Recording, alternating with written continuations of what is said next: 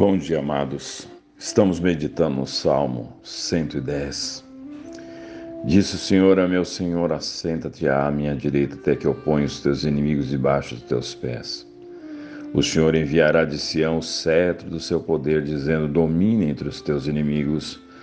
Apresentar-se-á voluntariamente o teu povo no dia do teu poder, com santos ornamentos.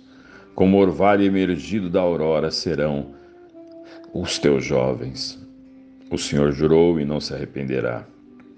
Tu és sacerdote para sempre, segundo a ordem de Melquisedeque. Amados, o Pai conferiu ao Filho dois ofícios nesse salmo.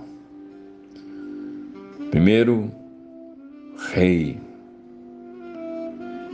o Rei soberano, Senhor sobre todos. E o Pai consagrou também o Filho como sacerdote. Um sacerdócio segundo a ordem de Melquisedeque.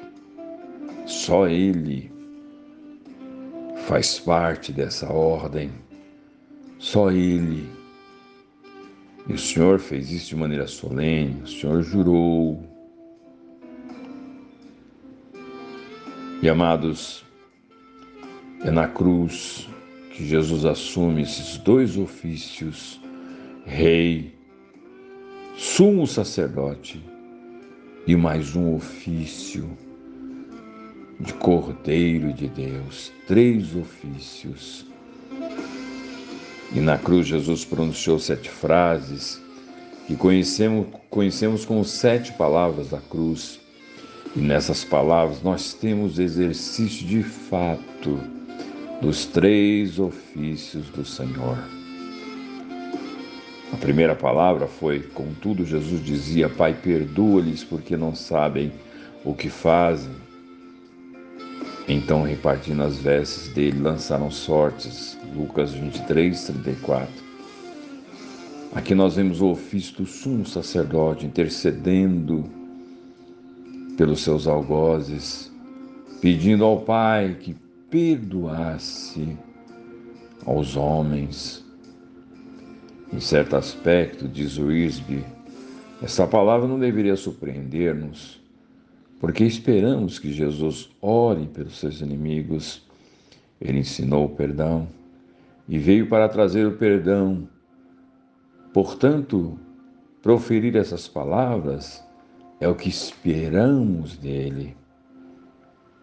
A segunda palavra Vendo Jesus sua mãe e junto a ela o discípulo amado disse: Mulher, eis aí teu filho. Depois disse ao discípulo: Eis aí tua mãe. Dessa hora em diante, o discípulo tomou, a tomou para casa.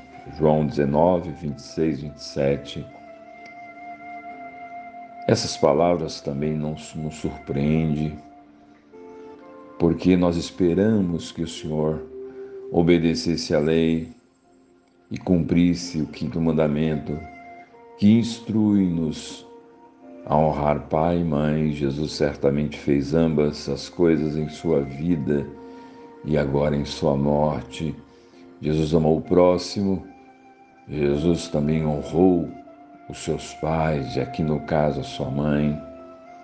Aqui nós temos um sumo sacerdote perfeito, intercedendo por uma questão afetiva. A terceira palavra, Jesus lhe respondeu, diz o texto: Em verdade te digo que hoje estarás comigo no paraíso. Palavra de autoridade do rei que decreta. E em certo aspecto também, não, nós nos surpreendemos, porque era isso que nós esperávamos que o Senhor falasse àquele ladrão arrependido. Porque nós sabemos que Jesus veio à terra para morrer a fim de que aqueles que tivessem tiverem fé possam vir a estar com ele um dia no céu. E ele morreu por isso. Então aqui nós vemos o rei dando essa palavra e era uma palavra que de fato esperávamos Todavia, amados, a quarta palavra, essa traz um impacto ao nosso coração, uma, uma dimensão, uma admiração, porque introduz um elemento de surpresa, de admiração, de mistério, de espanto. O texto diz: Desde a hora sexta até a hora nona, houve trevas sobre a terra. Por volta da hora nona, clamou Jesus em alta voz, dizendo: Eli, Eli, lama sabachthani, que quer dizer, Deus meu, Deus meu, por que me desamparaste? E alguns dos que ali estavam ouvindo isso diziam: Ele clama por Elias. E logo um deles correu a buscar uma esponja e, tendo embebido de vinagre, colocou na ponta de um caniço e deu-lhe a beber. Os outros, porém, diziam: Deixa, vejamos se Elias vem salvá-lo. Mateus 27, 45, 49. Jesus proferiu essas palavras, ou esta palavra, para que soubéssemos o que estava acontecendo. Um grito de dor em meias trevas. E ele fez isso para que soubéssemos o que estava acontecendo. Ninguém experimentou ou experimentará tamanha dor. Dor em todas as dimensões: dor física, dor da alma, dor espiritual, um grito de dor em meias trevas. E estas trevas, esta escuridão, é o primeiro grande mistério que nós vamos ver. Diz o texto: desde o meio-dia até as três horas da tarde, trevas espessas cobriram a terra, uma escuridão sobrenatural que ninguém podia explicar. E ainda não podemos explicá-la ela não foi causada por um eclipse. Ela não foi causada por uma tempestade de areia. Era uma escuridão sobrenatural, enviada pelo Pai, enquanto seu filho pendia entre o céu e a terra. Foi Deus, Pai, que apagou a luz do sol E aqui o ISB nos ajuda muito a compreender por que ele apagou a luz do sol. Porque, bom, nós podemos tentar cogitar. Primeiro, aquela escuridão, era escuridão da simpatia, diz o Isby. O Criador estava morrendo na cruz e toda a criação estava envolta em trevas, como que simpatizando com o Senhor, se compadecendo com Ele. Aquelas trevas expressavam a solidariedade, a simpatia, da criação com o Criador. Oh, amados, nós não podemos esquecer que o ser humano é o único que desobedece ao Senhor em toda a criação. Toda a criação, toda a criação obedece ao Criador, com exceção ao ser humano. Inclusive, os amados lembram quando Jesus repreendeu a tempestade no mar da Galileia, onde os discípulos estavam apavorados. Quando Jesus fez isso, fez-se grande bonança imediatamente. Com o ser humano não acontece isso. O Senhor fala: e o homem continua desobedecê-lo. Enquanto o Senhor fala, a criação lhe obedece. O ser humano destoa, desafina. O Senhor fala e ele continua teimosamente desobedecendo ao Senhor. Isto não é nossa experiência, amados. Quantas vezes ouvimos e quantas vezes desobedecemos aquilo que ouvimos do Senhor. Ah, amados, aqui está a criação se simpatizando com o Criador. Escuridão da simpatia. Mas também nós temos a escuridão da solenidade que pode explicar, ou uma tentativa mínima de explicar essa escuridão, escuridão da solenidade. As trevas da cruz também eram de solenidade. Aquele que foi, aquele foi o momento mais solene de toda a história do mundo. Nunca houve, nunca haverá algo tão solene quanto o que aconteceu na cruz, quando o justo morreu pelos injustos e o Cordeiro inocente de Deus derramou seu sangue pelos pecadores culpados. Deus enviou três dias de escuridão sobre o Egito, sobre a terra do Egito, antes daquela primeira Páscoa, quando os cordeiros foram mortos para proteger os primogênitos, e agora ele enviou três horas de escuridão antes do Cordeiro de Deus morrer pelos pecados do mundo. A morte do Senhor na cruz foi o evento mais solene que houve e haverá no mundo.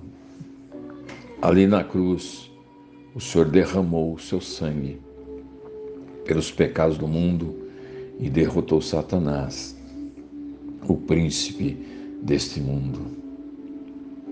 Assim, amados, como os antigos tiravam o chapéu em respeito, por exemplo, quando passava o cortejo fúnebre, era comum os homens pararem, tiravam o chapéu em respeito àquele que falecera assim numa atitude solene de respeito.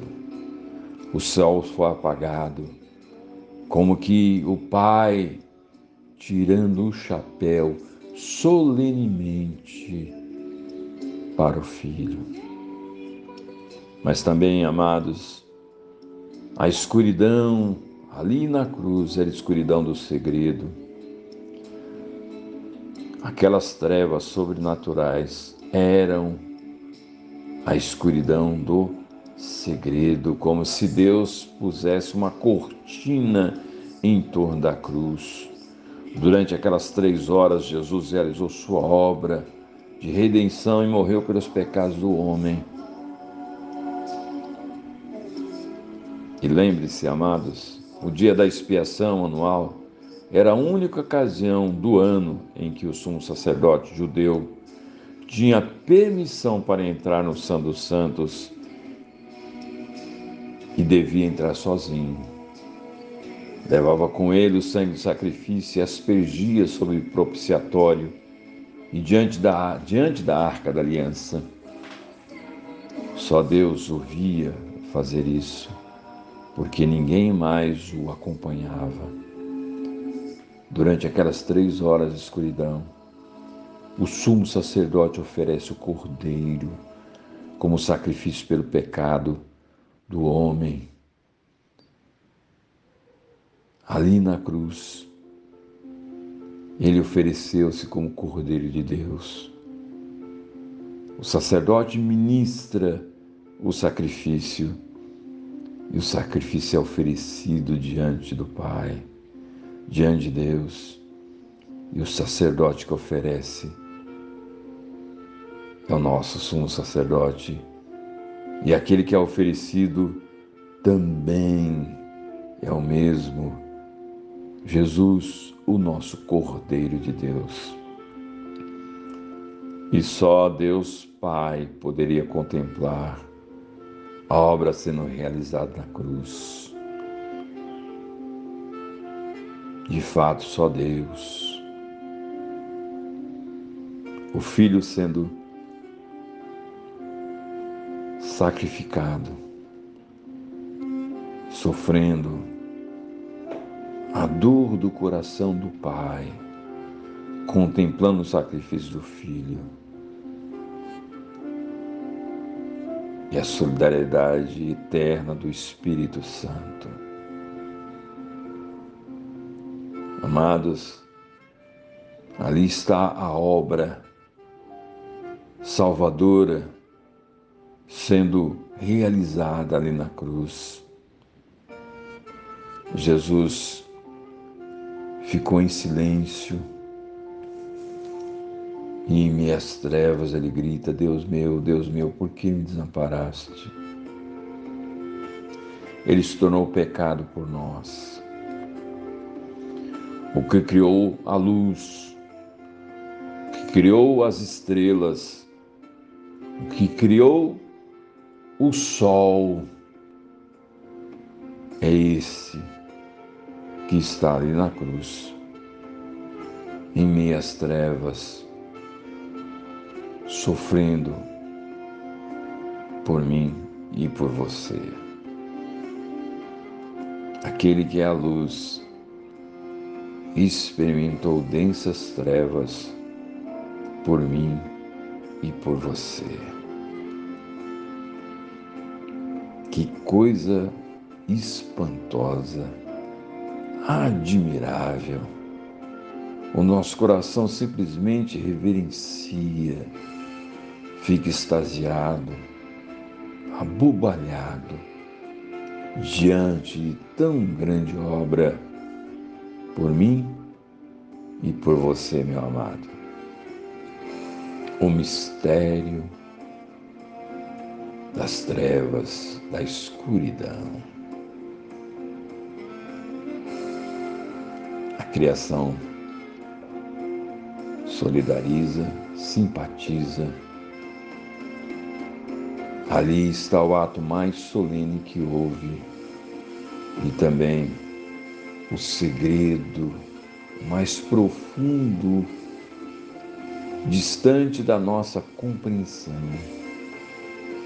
mas que cabe a nós simplesmente contemplar e receber a bênção da salvação por meio de Cristo Jesus. Senhor, Louvado seja o teu nome por Jesus Cristo, nosso Senhor e Salvador, aquele que é a luz, que experimentou as trevas por nós. Louvado seja o teu nome, Senhor, em nome de Jesus. Amém.